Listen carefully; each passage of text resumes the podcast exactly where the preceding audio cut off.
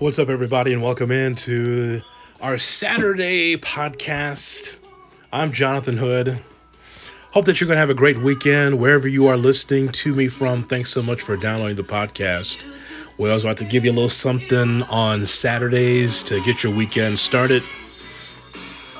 What an interesting week on Cap and J Hood, and if you've missed this show, you're missing a lot. I hope that you're checking me out with David Kaplan every morning between seven and ten on E S P N one thousand and the E S P N Chicago app.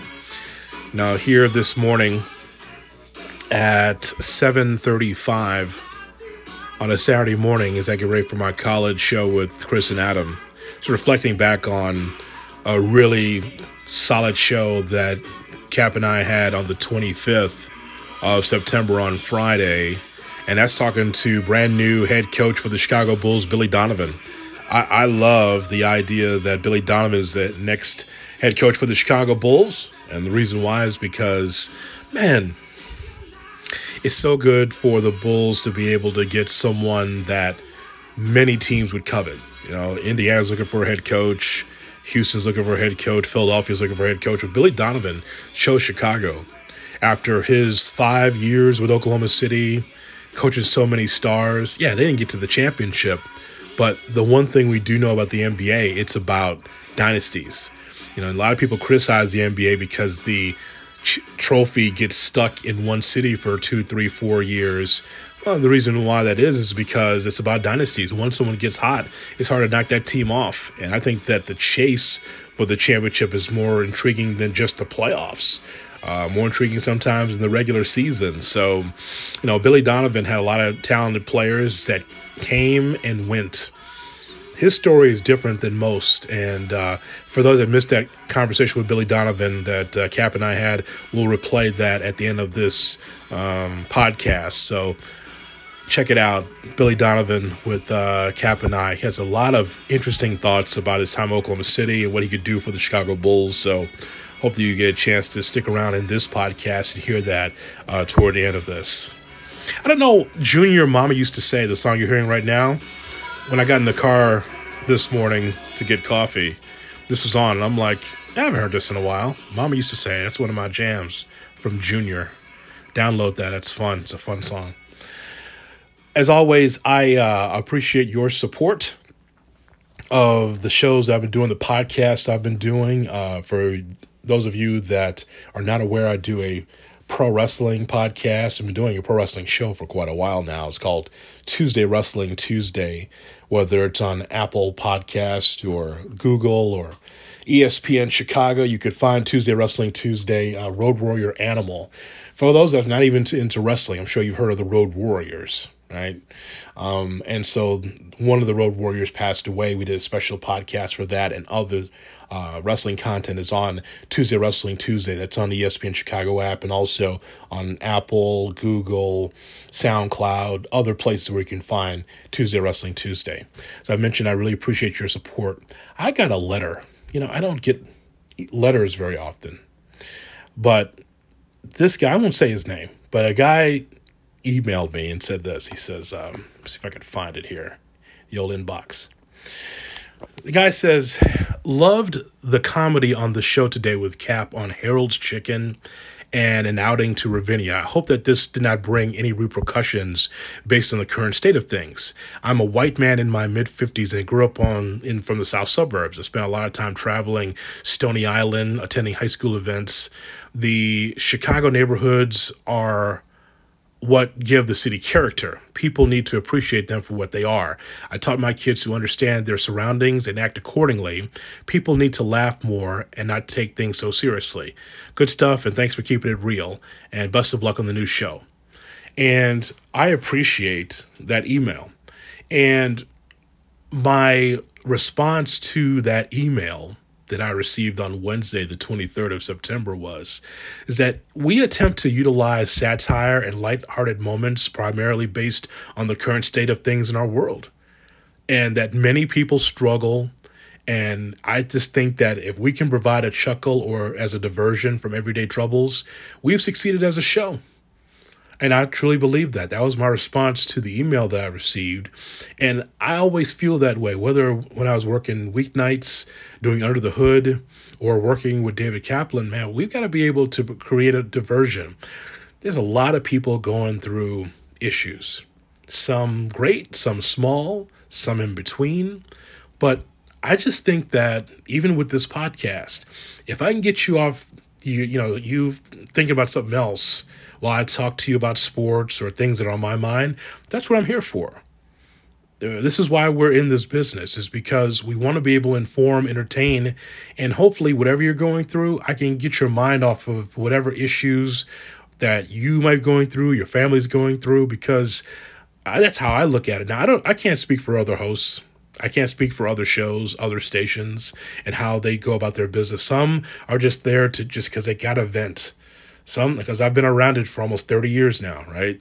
Some people just have to talk because they are going through gambling issues, sports gambling issues, so they just want to go off on teams because their gambling debt has gone way through the roof, taking it personal on coaches and players because uh, their ten-team parlay didn't go through, or just being indifferent, not talking sports on a sports format. I mean, there's a lot of different reasons why we, that we do this. I know the reason why I do it.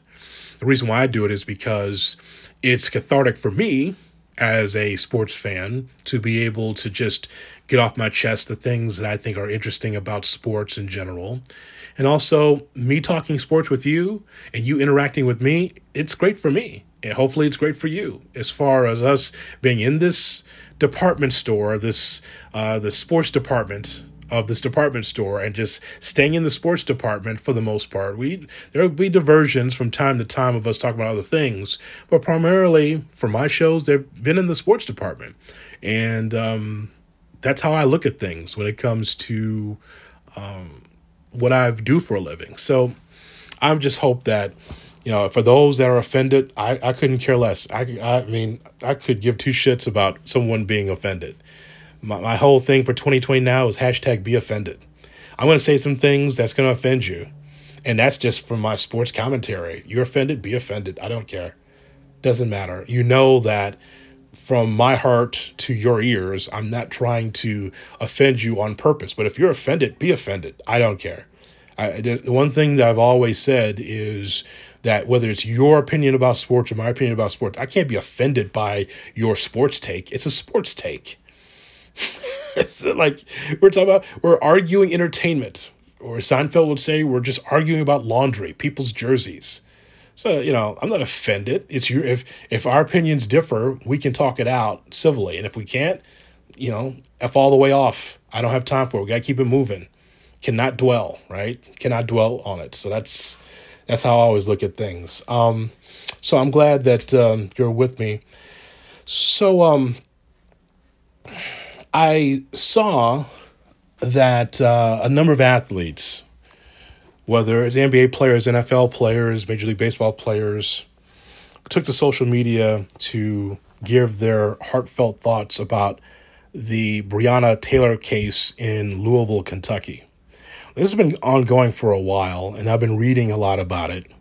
And I was braced for what the verdict was going to be as far as how the Louisville police officers would be charged.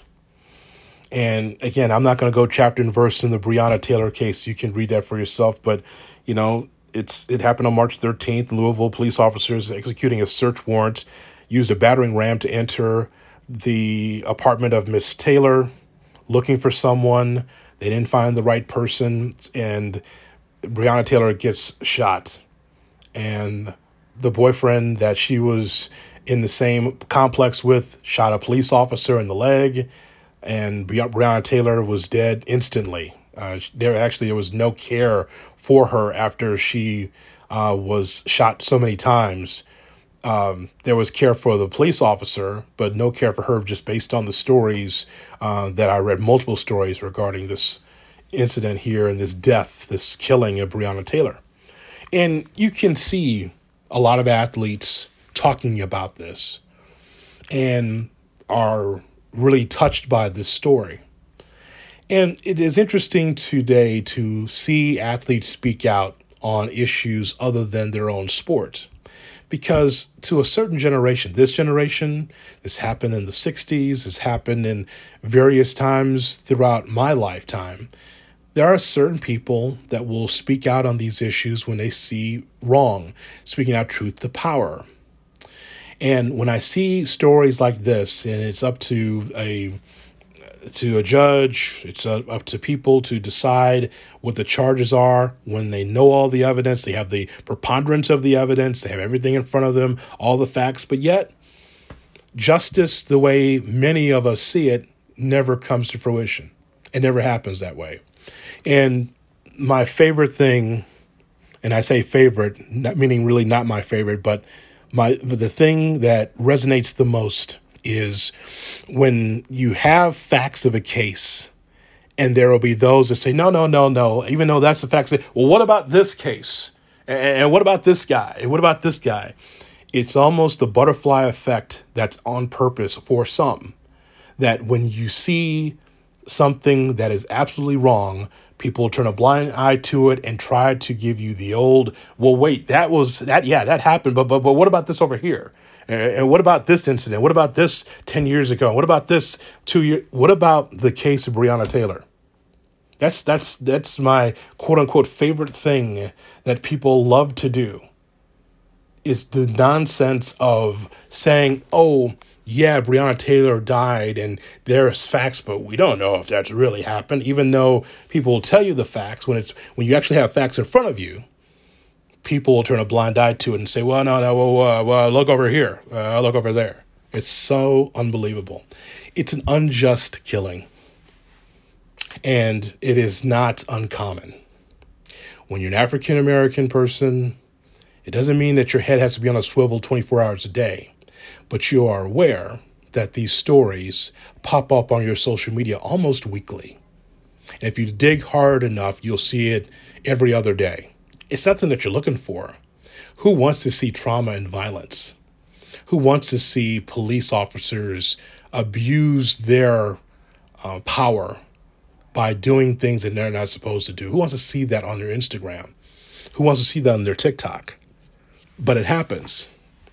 And what happens is, is that when you see these videos, there are some, and the one thing that's really the worst is when people are extreme, extreme on one side, extreme on the other side, and no middle ground. The extremes stop our society from having a middle ground. One side will say, oh, for sure, police officers, all police do not care about people, citizens, especially those of color. Just police in general don't care about that. And then the other side says that, well, we should always take care of our police and citizens, uh, be damned. As long as the police are taken care of, that's it, there, you have to have a middle ground. And to me, the problem in our society is that we don't communicate anymore. As much as it's cool for me to have a podcast and be able to text and Facebook and or FaceTime people, the technology that we have here in our society is cool, but that has broken down the lines of communication. The, you know, just the videos and the tweets and all this other stuff, we, we don't communicate anymore. The more we have technology, the less we actually communicate and try to learn about one another. You don't learn about someone through a screen. You learn through dialogue and conversation. And so make me, as a Gen Xer, maybe that makes me old school, but to me, I still believe in the art of communication so we can learn one another. You'd be surprised at the conversations that David Kaplan and I have about social issues and the similarities and differences we have in that we are learning from one another based on our conversations. Sometimes our conversations before the show are even more interesting than on the show. But we are learning about one another because we are from two different backgrounds. Uh, you know, I'm, I live in South Shore. I'm a South Sider, all right? And so I'm learning from Cap from where his background was and what his family background was, and he's learning about mine. So, but that's the art of communication. We're not texting these stories back. We're not guessing and saying that he, I'm black, he's Jewish, so we have to have these, we cast aspersions on one another. No, it's not how that works. We learn about one another. And for those that don't communicate, those are the ones that you're like, okay, you know, if you don't want to talk and you don't want to learn how we can get better, better and be able to come together, then you get what you deserve, right? You've, I'd rather be able to talk to someone, learn about someone, than to someone just send out a tweet thinking that they know, but really don't. And so that's that's where we are. But just getting, just putting a bow on this is that I'm glad athletes are being able to speak out on things that they feel are unjust. You see, the thing is, is that if you um, had never grown up with someone like Breonna Taylor, who was an E M T that was on the rise, that was a good citizen based on everything that we read, if you're not privy to stories like Breonna Taylor, or if you have no empathy for stories like this, then, you know, turn a blind eye to it. Just keep it, keep it moving. But there's others that will replace you in that regard. If you don't think that what happened in Louisville was wrong, or some, or if not even this case, other cases in which you see the empirical evidence, videos, actual facts of the case, and you say, eh, next case. Okay, cool. But you can't shit on it like, well, yes, I see it, but it doesn't matter. This is why people march.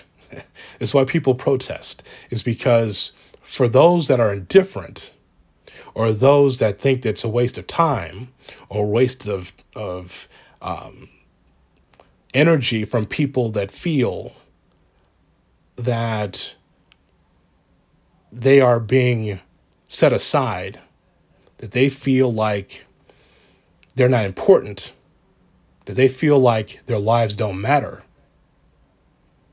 If that doesn't relate to you, fine, get out of the way and allow people that feel like, hey, I just want equality. I want to be able to walk with you instead of behind you.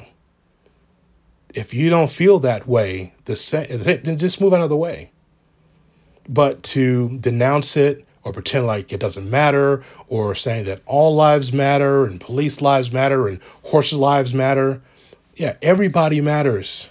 But when you see cases like Breonna Taylor, and you see cases that we have seen from time to time across this country, in our city of Chicago, and other places, this is why people march. It's why people rally, because they just want equality. And there's nothing wrong with trying to learn about one another, be next to your brother and sister instead of being ahead of them or behind them. Be with them. I'll just speak for myself. I have nothing against you as a listener. I don't know who you are, but I'm not, I have nothing against you. You might be a different ethnic, ethnic background than me. You might be different religious beliefs than me. But I'm not against you. Why would I be? And that's not liberal or conservative, by the way. That's just human, right? I mean, it's not, well, if since I'm conservative, I have to only live, only be around people that are like-minded. No, that's stupid. I'm I'm a liberal, and I I would I'm gonna vote liberal though in my entire life. I'm not gonna learn about anyone else because the other side's evil. Well, that's stupid. It's dumb. So I want to learn about people. And if you're not interested in me, then I'm not interested in you, and I'll just keep it moving. The point is, though, is that it's about equality. It's about how everyone can be able to be together and learn from one another and grow together. That's what I see. Maybe that sounds too much like Pleasantville or, or, or something that is not reachable in our society, but that's how I look at things. How, why would I be against you because you're different than me? Think about that. I didn't grow up with you, or I didn't grow up where you grew up, and we have different uh, backgrounds or different economic backgrounds. Why, why would that matter? As long as we are good to one another, we can grow together. But, hey, everyone's not the same like that, but that's how I, I see things. I've always felt that way. So, you know, that's it's just something that's really strange to me.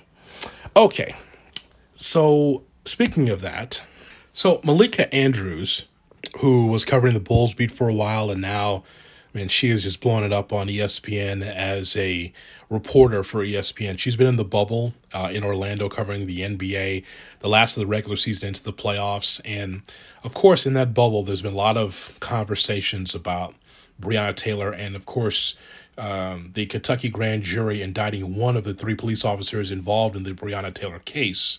Uh, no officers were charged directly for their role in Taylor's death. And so that's uh, been a bone of contention with a number of people. LeBron James and others are, speak, are speaking out about it. So Malika Andrews is on SportsCenter with Scott Van Pelt. And I got a chance to know Malika a little bit while she was here in Chicago. She's been on the show, the show I used to do uh, a number of times when she was covering the N B A.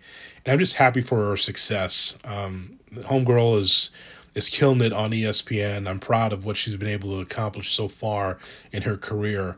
Uh, she, she was on SportsCenter. She had her mask on, and she was just trying to relay what some of the players' uh, reaction was to the ruling in the Breonna Taylor case.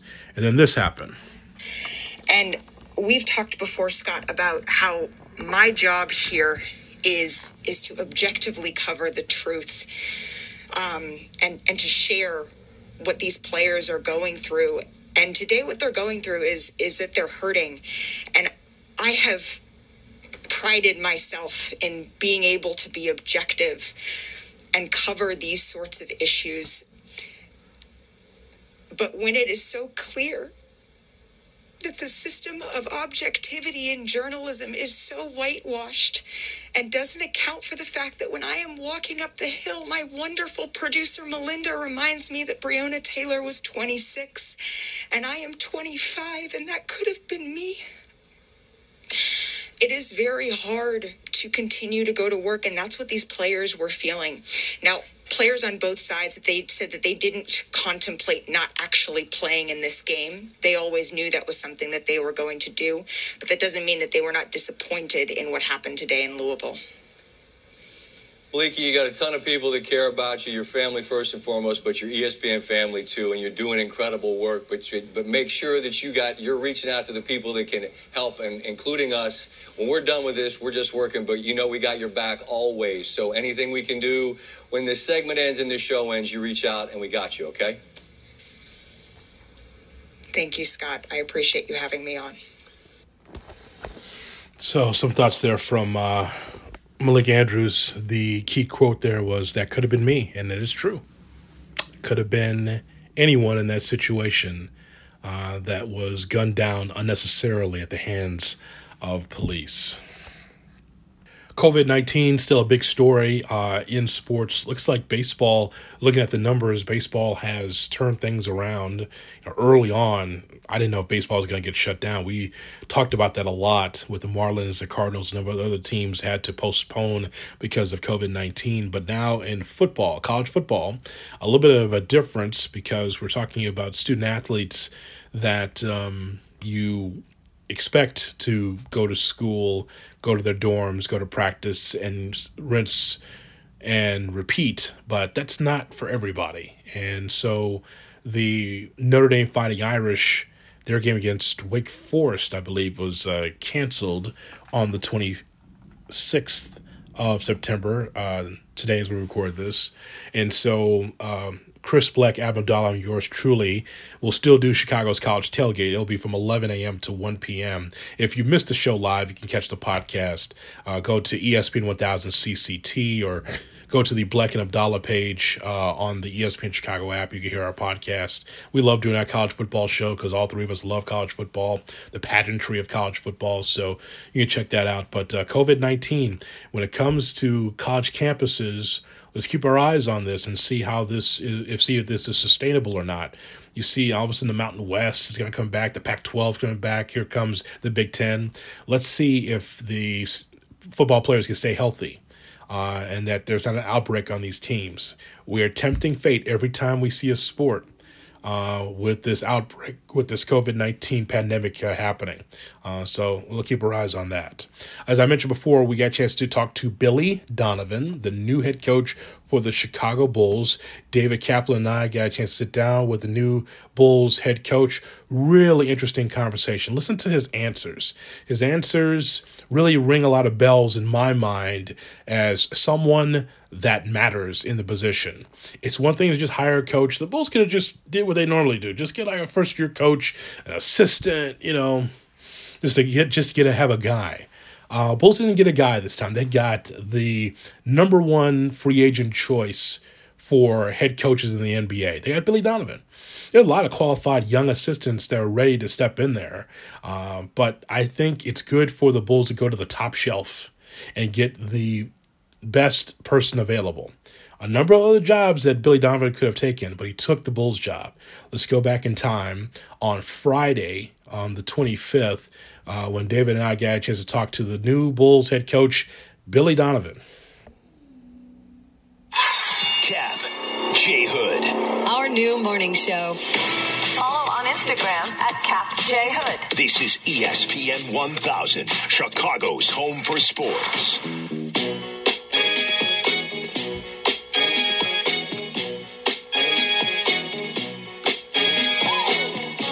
Watch this show on Twitch, twitch.tv forward slash ESPN 1000 Chicago. With Hoodie, I'm Cap.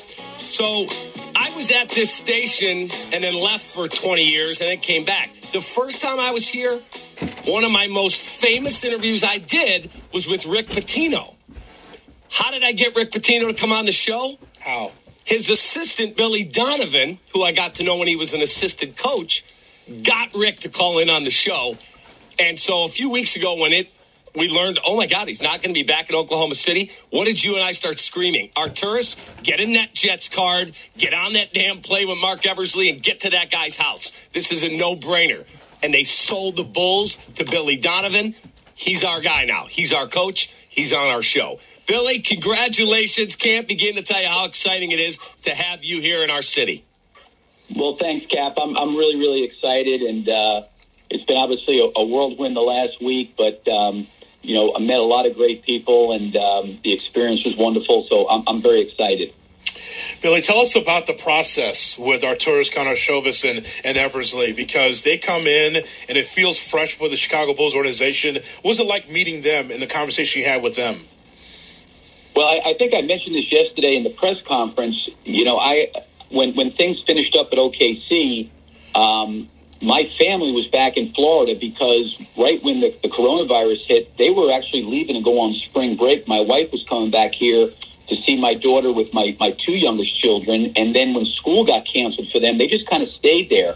And I kind of came back and visited them a little bit. And then I went back to Oklahoma because there was obviously a lot of talk we were going to go into a bubble, potentially maybe Las Vegas or Orlando. And, you know, we were we, we went to the bubble, and then I came back, and I think right after Labor Day weekend, you know, I, I talked to O K C, and then I ended up driving back from, you know, Oklahoma to, to Florida. And, you know, I didn't really know. It was obviously a very, very long year with what everybody had to deal with and then going into the bubble. So, you know, I got in a call that, uh, you know, Arturas wanted to meet, and he wanted to do it on Friday. And I was like, listen, I, ju- I just got back home. I haven't seen my family in like three and a half months. I said, I just spend the weekend with them, and they came in on Monday morning at like nine a.m. And I, I really didn't know what to what to think uh, when they came. They didn't really talk to me about anything uh, on the phone other than the fact that they wanted to talk face to face. And um, you know, when when I when I sat down with them, I didn't know what the future would hold or situations, and you know, I didn't know if I'd maybe be sitting out for a year or what would happen. I knew I was excited to get back to see my family. Uh, but the first thing Arturas said to me, you know, which really kind of hit me between the eyes, he just said, listen, you know, what I'm looking for here is I'm looking for a partnership. You know, I'm looking to work with somebody and work together with somebody to help build back up the team and the organization. And, you know, we're really interested in, in you. And, you know, it started from there. And Arturas and I, I think, shared a lot of commonalities in terms of, there's some mutual people we know, and I heard nothing but great things about Arturas. I heard nothing but great things about Mark Eversley. Um, and the conversation progressed over about five and a half hours. And uh, we talked about a variety of different things, you know, from, you know, the team, having a blank canvas, starting over, you know, trying to build the program, uh, working with the players that are currently there. I know just being in Oklahoma City for five years, they obviously were ravaged with a lot of injuries over the last several years. Um, but it was just, I was just really, really excited because I felt like I could really partner with Arturas, and I thought we'd work very, very well together. And, you know, it, it progressed into that. And then we had another phone conversation on Wednesday for an extended period of time, just to kind of some follow-up questions. And then on Friday, I, I, I was on a, a call with uh, Michael and Jerry Reinsdorf, and you know, there, there's people in this profession, both baseball and, and, and, and, and basketball, that I know that obviously had nothing but great things to say about Jerry and Michael. And, uh, you know, it, it just kind of progressed. And it, it just, you know, at this point in time, you know, I was really, really excited about, you know, working with someone like Arturas, and, and thought it would be a great partnership, and, and thought it'd be something that we could really work on together. And, you know, it was just really appreciated, you know, the way he approached the whole situation, and the, and the way he handled everything, and, and the things that we talked about. It was very open. It was very honest. It was very transparent. And I think in any relationship, when you start from that premise, it, it, it always is, is the best way to start, because that's where I think trust gets built. I remember watching you play in the nineteen, I think eighty-seven Final Four, and I think it was in New Orleans. You're playing for Providence, and thinking, okay, that's a pure point guard, and that is the kind of guy that will eventually become a coach. And then you end up working for Coach Pitino, and then you become a head coach. You work your way up. You win two championships at Florida. You are a very cerebral guy who understands the way the game has evolved, the way the game should be played. And the thing that jumps out at me watching every Bulls game for the last twenty years is we don't have what I call a four-pass point guard, somebody that he sees everybody on the floor. Yes, he could score and make shots in the new game, but he can get the ball in the area to make everybody else better. Is that a priority to try and get this thing turned at the point guard spot? Yeah, I mean, the one thing that was interesting is we played Chicago uh, in the United Center when Coby White was kind of on that run of getting over thirty or thirty-five points for five or six games. And he did the same thing to us as well. He played really, really well in that game. You know, I maybe just got done coaching one of the greatest point guards of all time in Chris Paul. And obviously he's a fifteen-year veteran, but his I Q, his understanding for the game, his work ethic, uh, the way he studies the game is really remarkable. And I do think in a lot of ways, you know, that's a position, as you mentioned, that's maybe changed a lot, you know, over the years. Yep. Where it's not that first, you know, set up point guard. You're seeing guards now, point guards now that, that can score, which I think is a positive and a good thing. But I do think those point guards evolve and get better as time goes on, because to your point, they need to learn how to incorporate, make the group better, get the ball to guys in spots where they can be effective. And, you know, I think that's part of development and working with guys. But, you know, even, uh, you know, Russell Westbrook, having him for four years, you know, as, as explosive and athletic as he is, he had a very, very good feel for the game, and, and he understood, you know, where people were and how to try to get people involved. And he tried to always make the game easy for people around him. You know, his style and Chris Paul's style are totally different. But, yeah, I think when you're starting off with a point guard that understands that, it's certainly, uh, you know, impactful and helpful. But I also think it's a process to get to that point, too, and it does take time. Coach, when you were on the other side coaching against Fred Hoiberg and, and Jim Boylen, and you'd come in here or they'd come to you when the Bulls would come in, what was your your thoughts about the Bulls roster when you had to face them? What was the scouting report you had on the Bulls? Yeah, well, I think, you know, last year in particular, I mean, I, I thought their, their group competed really hard. They played exceptionally well at our place. I mean, they, they got us down, I think, midway through the third quarter by twenty-six points. We were a little bit overwhelmed with how aggressive they were defensively. I think this past season, the Bulls may have been either first or second in the league in forcing turnovers. Uh, it took us a lot of time, I thought, in that game to kind of get adjusted to their aggressiveness. Um, I also think, too, that, you know, one of the things, you know, certainly I think Fred had to deal with this, and, and I think Jimmy did as well. You know, they had a lot of injuries to some key players that were out, and, and they were having to use a lot of different combinations of players. So it's so hard when you're playing eighty-two games and you have some of your better players that are not out there on a consistent basis, and I think that makes it tough. But, you know, I, I thought uh, Lauri uh, Markkanen was, you know, terrific his rookie year. I know he battled some injuries. I think, you know, Coby White came in and, and really evolved as, as a point guard and as a player, and, and went on a, an incredible tear for a period of time there, uh, which was really a bright spot. You know, Zach LaVine has always been a hard guy to guard because he really doesn't need a lot of help. If you give him space, he's got the ability to put the ball on the floor and create, and can kind of get a shot whenever he wants to. And actually, Wendell Carter, you know, I recruited a little bit when he was younger, when I was at Florida. He was maybe a freshman or sophomore. He was out of Atlanta. I went in to watch him. And, you know, you hear about his character and his I Q and, you know, what, what he can do as a player. It was interesting. Somebody you know, um, after I accepted the job, uh, who, who knew Wendell, you know, I kind of compared him from an I Q and, and a character, competitive character standpoint to Al Horford. And I thought that that was obviously a great sign because Al was a tremendous player to coach. So as you look at Chicago, did you watch The Last Dance? And did The Last Dance in your mind at all go, wow, that's what Chicago can be? Because you were here recruiting Antoine Walker and whoever else. How much did The Last Dance factor into you wanting to take this challenge? I don't know if it was necessarily a factor in taking it. I, I thought it was a, an incredibly well-done series. Um, you know, it certainly takes you back to the greatness of the Bulls during that era. And the one thing about the organization and the Bulls is, you know, what the Bulls organization is meant to the game of basketball, what it is meant to the world. Um, you know, obviously, it's a worldwide brand. You know, what Michael Jordan and Scottie Pippen and that group did and Phil Jackson did, you know, was really, really remarkable. And I, I, I think the one thing that stood out to me, you know, in watching it was, was just the competitiveness of that group and the drive by that group. And I think that, you know, they're, they're going to go down as the greatest teams to ever play this game. And, and certainly that's a, almost an impossible standard to live up to. But I think the one standard you can live up to is how hard they competed and played and how they tried to work together as a team. And that was certainly really positive. But, you know, growing up and, and, and, and, and being around during that era and watching some of that stuff and what they did, it's really a lot more remarkable when you now in, in two thousand twenty look back on those teams to sit there and say they won it six times. Like, I mean, it's, It's mind-boggling. Yep. You know, I don't know if anything like that will ever happen again because of the parity and things like that. But it was really an incredible, you know, journey for them. And what they did, you know, is, is will probably never be done again.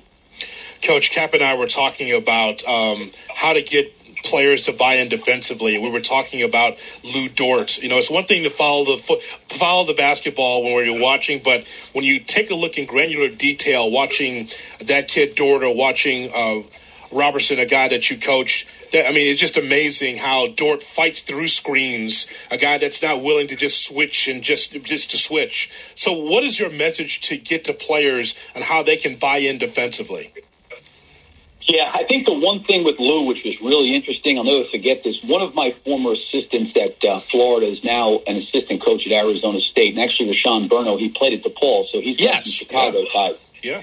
And when when when we picked up Lou as a free agent, um, he called me and told me what an unbelievable defender and what a great kid he was. And I'll never forget this conversation. When we sat down and talked, he was obviously a little bit heartbroken because I think his the perception he had was that he was either going to go maybe, you know, somewhere in the first round, second round, and he went undrafted. And I watched him in the summer when we had summer league and, you know, around the players. And the one thing I felt about him is he really, really had um, an incredible ability to defend. And I thought he was ready to defend in the N B A. Now, he needed to obviously learn the players a little bit more because he didn't have that experience. But in some of my first conversations with him, I just said, listen, the first thing you have to focus on is you are elite defensively and you're not elite offensively yet. And sometimes guys get it backwards. And what they try to do is focus on what they can't do. You just need to be great on defense. Now, you'll get better in terms of making decisions and do those things, but our team needs this. Now, while he was in the G League, we had a rash of some injuries ourselves to Hamidou Diallo and Terrence Ferguson. We were a little bit short, you know, on the perimeter. So we kind of plugged him into a couple games, and he really did a nice job for us. He really, really did a great job. And I give the kid a lot of credit because he had a really, I forget what game it was against Houston in the playoffs, but he really struggled in one game. He was like three for sixteen, and they were leaving him open. And his ability to bounce back, and I give our players a lot of credit because they were encouraging him to take his open shots because we needed the spacing. But he knew that his job and his role was he had to guard hard. You know, and, and for us to win, you have to do that. So I, I think that the defensive side is, is always an, an accountability issue that there's people relying, and you have to rely on each other. Same thing on offense in terms of ball movement and making the extra pass to the open man. I think you've got to be able to defensively rely on each other. And to your point, we kind of, in, in preparation for Houston and guarding James Harden, we did not want anybody else on him but Dort when he was in the game. Now, I think Chris Paul and, and, and Dennis Schroeder, those guys certainly were, were, were capable, and, and when they had their chance at him, did, did a nice job. But Lou probably was our best defender on him. So when they were kind of running those screens and um, putting him in situations, trying to get Lou off of him, we just wanted to make sure we kept that matchup. And to your point, he did a great job fighting over screens and getting through and getting back on the ball, which was which was really encouraging. We're talking to Billy Donovan. He is the new head coach of our Chicago Bulls. Bigger influence on your style of coaching, Rick Pitino or Frank Morris, your high school coach who was a legend? Wow, I mean, that's that's a great question. Um, you know what was really interesting? When I played for Frank Morris in, in high school, he wanted a shot every four seconds. Mm-hmm. And we probably averaged about ninety-four points, ninety-five points a game. Wow, that's way and, back forty years ago. Yeah, with, with no three-point line. I mean, it was unbelievable how fast we played. I, I told somebody this when I was in high school. All I had to do was advance pass. I didn't. I probably spent half the game in the backcourt because all I did was throw up the floor and someone shot it.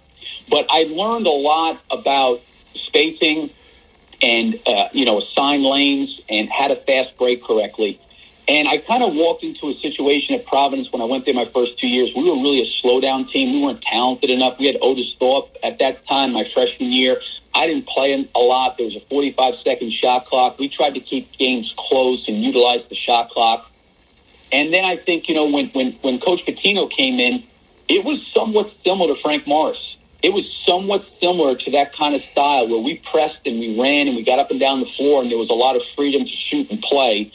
And, you know, obviously having the opportunity to play for my high school coach and then Coach Pitino, there, there's no question that those guys had a huge impact in, in, in shaping my view of the game. And, you know, even now with all the analytics, the thing that was impressive about Coach Pitino, and he had an N B A background coming from the Knicks when he came to Providence to coach, um, he understood without analytics how to utilize the three-point line. And he was so far ahead of his time with that, that most of the coaches around the country thought it would ruin the game and they didn't want to take that shot. And, and he wanted to take thirty-five of them a game. And you think about it now, like thirty-five a game, probably at that point in time, no one ever shot that many. Right. Now, like thirty-five a game is like close to the average. So he was very, very, uh, I, I think, um, a big part of, of, of where the game is at today because I think it's his view on the three-point line. Coach, you must have felt like you were back in college at times with the Thunder because of how often the roster changed for you.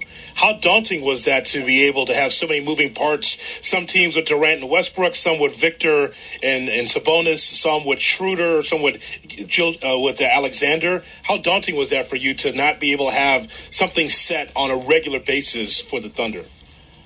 Yeah, I mean, it was challenging. The, the, the way I tried to view it, and you made a good point, you know, coming from college, you have guys that transfer, guys that go to the N B A, guys that graduate. So your roster turns over quite a bit. Um, I tried to look at it as a great opportunity to grow, you know, as a coach, because to your point, you're going into the offseason, you've got a whole different set of guys you're playing with. And I was fortunate that all the guys you just mentioned were great guys, great to work with. And they were guys that, you know, I think I tried to put in position to do what they did well. But there's no question. I, I've always felt like offensively, you know, you can have a, a philosophical belief on how the game is played and how you want to get there, but you're going to have to do different things as your personnel changes because every player is different. You know, uh, Chris Paul is totally different than Russell Westbrook. You know, Victor Oladipo is totally different than Lu Dort. You know, Carmelo Anthony was totally different than Jeremy Grant. So different guys have different skill sets and talents, and you just try to put those guys in situations. So, you know, what we ran for Kevin Durant my first year and what we ran this year was, like, totally different because the personnel changes. And I think offensively you got to try to build out on what your personnel looks like. Billy, in terms of lifestyle, you're the head coach at first Marshall, then Florida. You get access to great facilities at Florida. You win two national championships. But as a college coach, if one of your players gets in trouble, you get the call two in the morning. One of Coach Donovan's guys did that. It's not the biology professor's student. In the pros, you play more games, but it's I go to work, I coach my team, I go home, and I'm with my family. Which lifestyle was better suited to Billy Donovan, the ultimate family man with a wife and four kids? Yeah, I think they're really, really a lot different. And you know what I mean? And I, I think both of them, Both both of them are very, very demanding. uh, in terms of the lifestyle. And what I mean by that is, you know, certainly in college you're not playing, you know, as many games, but you're also, you know, I remember when I first started coaching, I was on the road one hundred eighty days on the road recruiting. Yep. There was one hundred eighty days to recruit, you know, so maybe you're not playing games, you're on the road recruiting, you know, or there's booster functions around the state of Florida that you got to fly to to go to, to go speak to people, right? So the season ends. It's not like the season ends in college. You're done. You go right into recruiting, and you're going right into a lot of speaking, you know, to boosters and, and supporters of the program. And that is very, very time-consuming. The N B A, you know, the, the days are flipped, I've always said. You know, you practice at three o'clock in college. In the N B A, you practice at eleven o'clock in the morning. Uh, I would say that there's a lot more free time in terms of, in the N B A, really focusing on your team, because, you know, when practice is over with and guys kind of get out of the facility and it's one or two o'clock in the afternoon, you know, you really have a lot of time to uh, focus on your team. It's more centr- centrally fo- focused than college. You know, college, you could be preparing for practice, and then there's a three o'clock practice. You finish practice at five o'clock, and you may be in the car driving to Bradenton, Florida, to watch a kid play at seven o'clock that night. You know, or you may end up being on the phone for a while making recruiting phone calls. So, you know, it's just different. You know, in college, you're doing a lot more stuff around practice as it relates to the overall program, where I think college, most of your time in practice is over with. You know, in the N B A, you're focusing on your team. And, um, you know, I've, I really, really have enjoyed the N B A. Uh, it's been a great experience. I mean, I love my time in college, but I think as you, as I've gotten older, you know, I love the game, and, and the amount of focus and it being basketball all day long, all the time, it, it's always been something that I've always, you know, looked at as being intriguing to me with the N B A. And then after experiencing it the last five years, I, I really have enjoyed it. Coach, how important is free agency for a head coach to be influential in free agency in that process with the G M, with the president of basketball operations? Well, the one thing in talking to Arturas and Mark, and I, I really appreciate, because we had a conversation about both things, and I think it's very, very hard in today's day and age in the N B A for a head coach to really, really understand or know the college game. There's so many games in the N B A. You're focusing on your team, and the season ends. You may have a little bit of time to watch some film and, and talk and try to, you know, gather your thoughts or opinions on a player through film. But generally, you have scouting staffs that are basically going around the country, overseas, watching, gathering information on players. I think they're a lot more equipped than I would be as a head coach in terms of the draft, of understanding the draft. Now, Arturas, when I spoke to him and Mark, the one thing I really appreciated was, you know, they wanted me involved in that process. You know, what does the team look like? What does our team need? You know, what kind of uh, not only player but personality would best fit, you know, with this group? So I think that was, you know, something that I, I would really love to be able to help and to do. But ultimately, Arturas and Mark Eversley are going to be the ones that, you know, are really doing a lot of the legwork and the groundwork for a long period of time. And, you know, I think they'll bring me into that process. I think the free agency part, and, and, and they asked me this specifically, you know, how willing would I be to get on planes or to try to help and, you know, be involved and be active? And, and I really would love to do that. I want to help the organization any way I can. So however I can be utilized to help with free agency, I would definitely be more than willing to do that. I think trade deadline situations that, you know, they want my opinion because, you know, when you're in the N B A, you're seeing these guys on a more consistent basis than you are college guys. So, you know, they're the ones that are doing all the homework and the background work. But I, I think that in my discussions with Mark and with Arturas, it was more like, hey, listen, we need some help here. We need to partner with you. We want to, you know, hear what you have to say. We'd like to watch film with you. We want to talk about players. And, and I really appreciated that. You know, that, that part of it was really, really great, and, and look forward to trying to help those guys in any way I can. Billy, I know that there's not a ton of salary cap flexibility right now. I know we're in a pandemic. We don't know what the cap could be. Do you think you guys can be somewhat active this offseason to upgrade the roster and have a more competitive team and maybe even sneak into the playoffs in year one of your tenure? Yeah, I mean, that's going to be the interesting part right now. I mean, Arturas and I did not at all get into anything specific about specific players or what the plan is. I, I think Arturas now being there for a few months, I think the fact that, you know, I was a little bit disappointed that I, I couldn't be in Chicago inside the bubble with the group. It's just, you know, with the pandemic and having a quarantine, and by the time I got in there, they'd probably be finishing up, so that part is hard. I think Arturas is probably in the gym evaluating and watching guys play, and I think he's a, a, a, a player's kind of a guy that you know, has wants to get to know the guys, spend time with the guys. Uh, I've got to certainly start, you know, here very soon, start to get on the phone with guys just to touch base with them. But I think there'll be some kind of fl- uh, plan, and I'm sure Arturas has worked at that. But we have not really sat down and discussed, here's what we're looking to do with the team at this point in time, and here are the moves or things we're looking to do. We we haven't gotten into any of that. I think that's probably a little bit too early, but I, I would say this, that, you know, Arturas and Mark um, are, are going to work extremely hard to continue to build out the team and continually to try to make it more and more competitive. And, and, and hopefully myself as a coach and the staff, you know, we, we will help, you know, the guys that are in the organization get better and improve and, you know, hopefully more importantly, stay healthy because they've had so many injuries over the last couple of years. But, you know, that, that would be a, a big part of it there. But I, I look forward to those conversations going forward. Was it safe for you in the relationships that you've made, that you've had all this support? I know that you probably got a million text messages, but on social media, Coach, whether it's Bradley Beal, Joakim Noah, so many others have supported you in this effort with you being the head coach for the Bulls. What does it say for you and the relationships that you've had, that you've had so much overwhelming support from the N B A community? No, it's great. I mean, I, I, the, the the outpour of just friends and different family members and former players texting, I, I can't keep up with it. You know, I've obviously been trying to work, you know, uh, remotely with Arturas to, to connect with everybody, you know, in the Bulls organization. Uh, if there's if there's one thing I'd say, I've been so blessed to coach, you know, so many great players. But I think the one thing that fans don't get a chance to see, and, you know, like you mentioned Joakim, and he and I spoke the other day for a while. You talk about a guy that loves Chicago and loves his experience there. And, you know, whenever his career finished up, all he talked about with me was, you know, wanting to get involved in the Bulls charity to try to help the city, the community, and, and, and charity work. He's just got an unbelievable heart. You know, Brad Beal, people watch him as a player. I mean, just his character and who he is as a person. He came into college as a pre-med major. You know, he's extremely bright and gifted and just an unbelievable person. Uh, you know, even Udonis Haslem, you know, hearing from him and, you know, a guy that, you know, one of my first recruits at Florida. I've just, you know, I've had a chance to coach a lot of great players, but I've had a chance to be around even better people. And I think when you have that combination, you, you, you're going to be successful. And I'm certainly grateful for all those guys because they mean a great deal to me and, you know, appreciate uh, all their support. Last thing from me, Billy, and we're so, you know, glad to have you on the show and have you in town.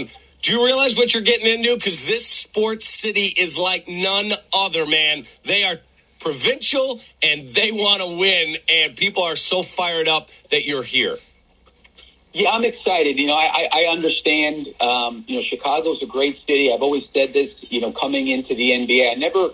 You know, I think maybe one time we played at the United Center when I was at Florida, and, you know, I obviously recruited Chicago, you know, when I was in college. But it's a great city. Everybody raves about the city. Uh, I've always enjoyed coming to Chicago, you know, when we played uh, the Bulls. Um, it's obviously an incredible, iconic organization, and, you know, I want to win as well. So, you know, there's a lot of work ahead of us. I'm excited about getting to work with these guys, and, and hopefully we can continue to grow and build, you know, what's there, and, and, and hopefully we'll continue to get better as an organization, as a team. Well, thank you for your time. We're looking forward to having you on and looking forward to working with you, and congratulations and welcome to Chicago. Thanks so much, guys. I really appreciate it. It's a pleasure to be on with you. All the best. Thanks, Coach. There he is, Billy Thanks. Donovan, the new head coach of the Chicago Bulls. Hoodie, we'll take a quick break and re- react to this. I'm so excited to hear a guy... Yeah, I want to get on planes and go recruit guys, and I want to be there. And, yes, we're going to be active, and we're going to try and take this thing to the next. I'm so fired up. So great. It's good to hear from Coach Donovan. We got to address a lot of things that he said. I'm really excited about the future for the Bulls with him being here. So that's the conversation that we had with uh, Billy Donovan. A lot of interesting things that he said there. And uh, if you go to the archives of the Cap and J Hood morning show um, – podcast, go to that feed. You can hear some of the reaction uh, from there. All right, as I mentioned, every Saturday we uh, give you uh, Chicago's College Tailgate. If you're a college football fan, even if you're not, if you're not, I hope that you get a chance to support Chris Black, Adam Abdullah, and yours truly for Chicago's College Tailgate. And if not, how about Monday? Monday on the twenty-eighth, I'll be teamed with Brian Hanley. Hanley and I will break down, uh, hopefully, a victory Bears Monday against Atlanta. That's going to be tough against a really strong offensive team in Atlanta. Can the Bears put up the kind of numbers the Cowboys did against the Atlanta Falcons? Have no idea. All right. I'm going to put another load of wash in and get myself another cup of coffee and get ready for this Saturday morning college show. Thanks so much, as always, for your support. Thanks for checking in to Under the Hood with Jonathan Hood. Talk to you next Saturday with another edition of the Saturday Under the Hood podcast.